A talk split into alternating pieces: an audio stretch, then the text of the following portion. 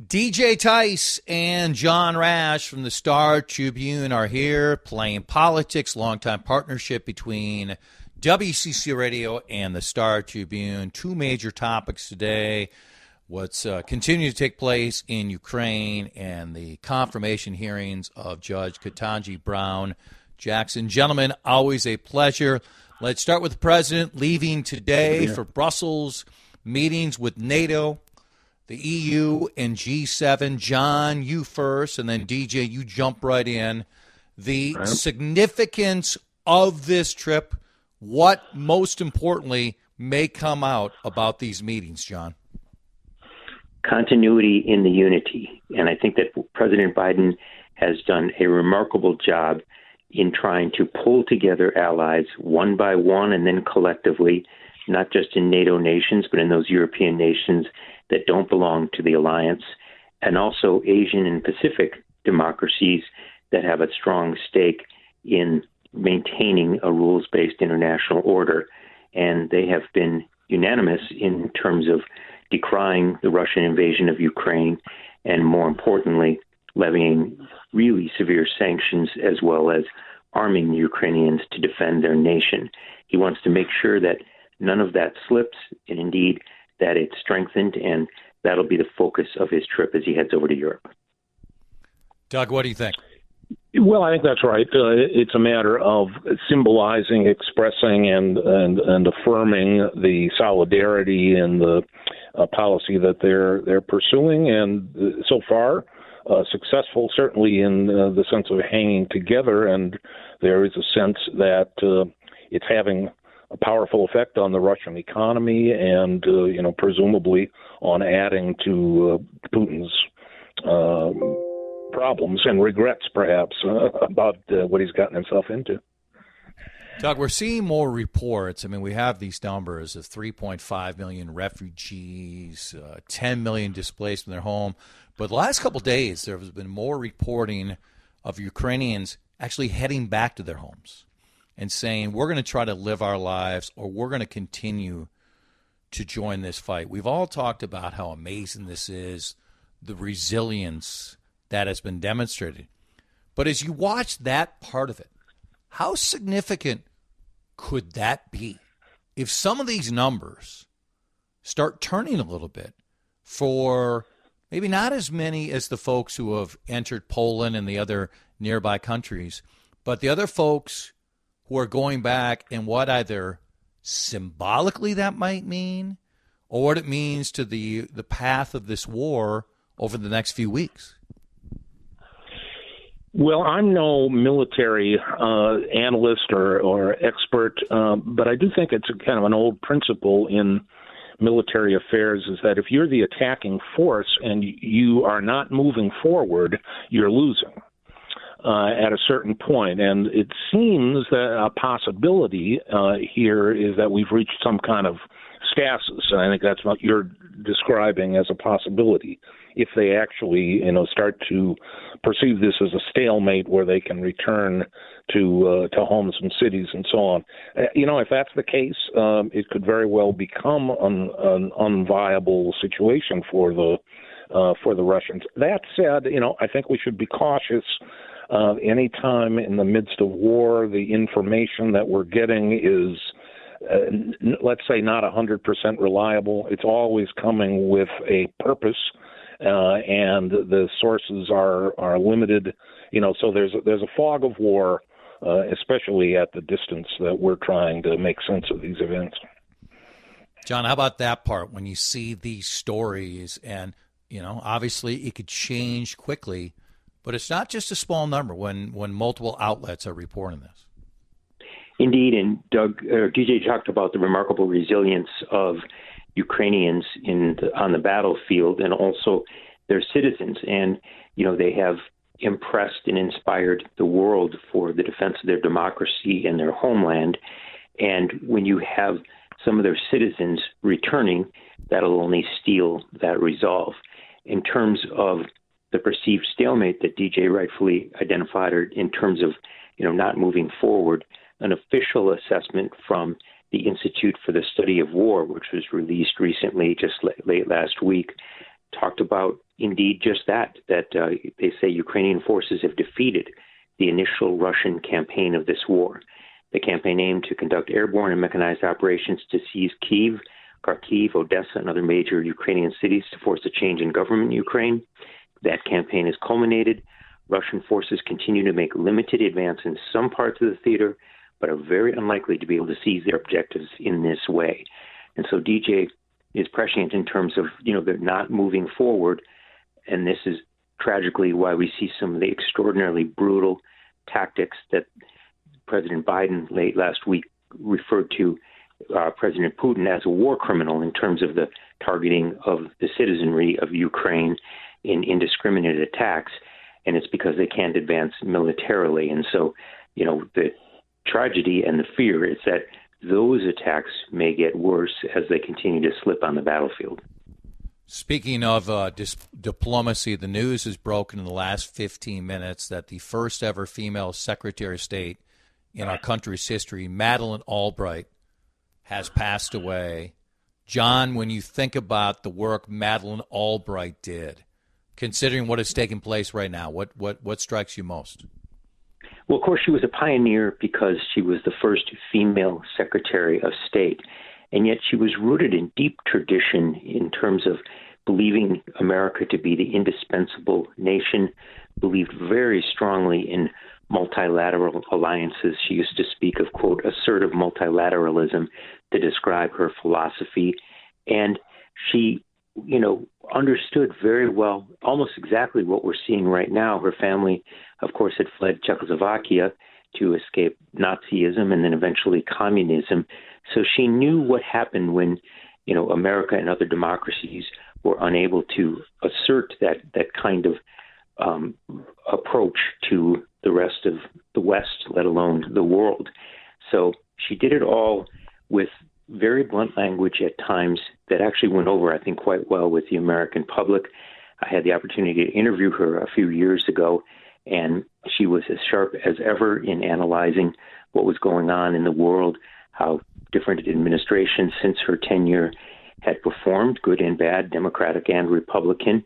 And on a very human level, she shared with me how much she loved the CBS show Madam Secretary, which of course was loosely based on her, and it was something that she followed and and and took part in in terms of conversations with the producers. So she enjoyed life, understood you know pop culture and, and its um, effect on Americans as well. And uh, America has indeed lost a, a true leader and, and, as I mentioned, a true pioneer.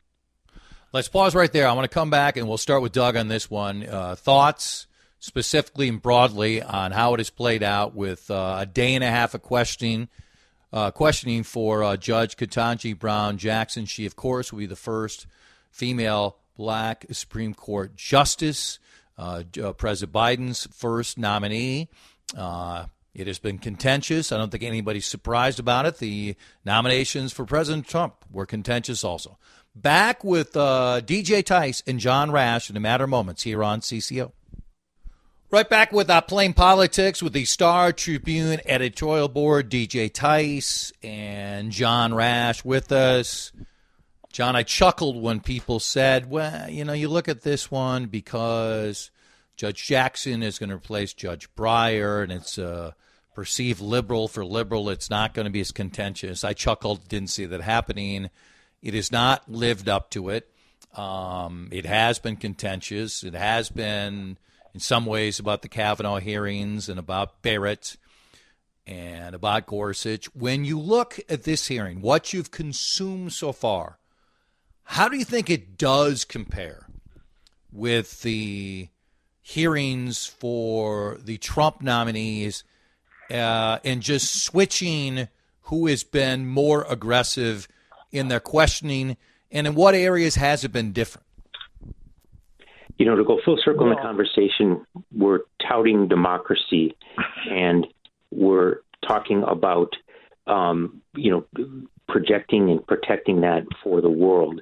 And if you look at all of those hearings that you mentioned, including this one, this is not the example that you would want to show on how a well functioning democracy, for particularly for such a profound lifetime position, should move forward. And you know, I would just say quickly before I, you know, we hear Doug, I would say that as much as, you know, it's a hearing about the judges, potentially justices' um, criteria, it seems to be a tryout for three potential presidential candidates, Senators Hawley, Cotton, and Cruz, and that's unfortunate if that's what it's devolved to.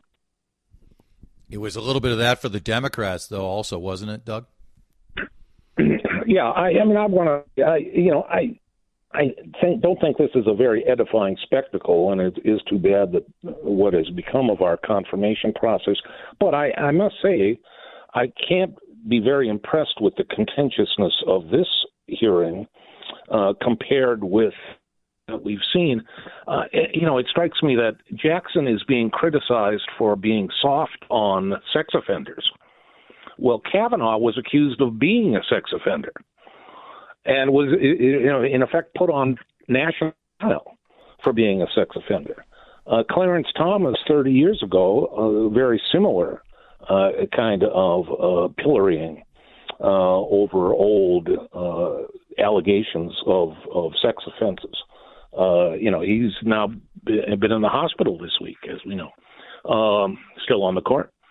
Uh, so compared with those hearings, or for that matter, the Bork uh, hearing of the of the 1980s, which was really a moment when the polarization of America began, if there ever was one, uh, one moment that defines when something changed uh, in America. I don't I don't think this is a particularly contentious hearing. That said, uh, you know I think it's unfortunate that we can't have more substantive and respectful discussion of of what are you know really important issues.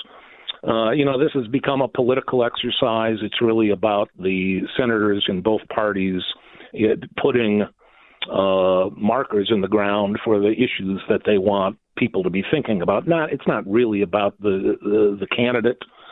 Uh, it's uh, it's about the opportunity to make these political arguments and the, the Republicans want to run on the idea that Democrats are soft on crime, and that's what they're spending an awful lot of time uh, pounding away so, on. It doesn't the court or or Judge Jackson, uh, but that's what they're doing. So let me ask you this about Kavanaugh: Aren't there still some unanswered questions about Kavanaugh and the allegations? I think it's clear there were some parts and questions about uh, Senator Feinstein and, and when she revealed the information, and there was one of the allegations that fell apart. But when I watch it this week, I get the impression that from Republicans that everything fell apart.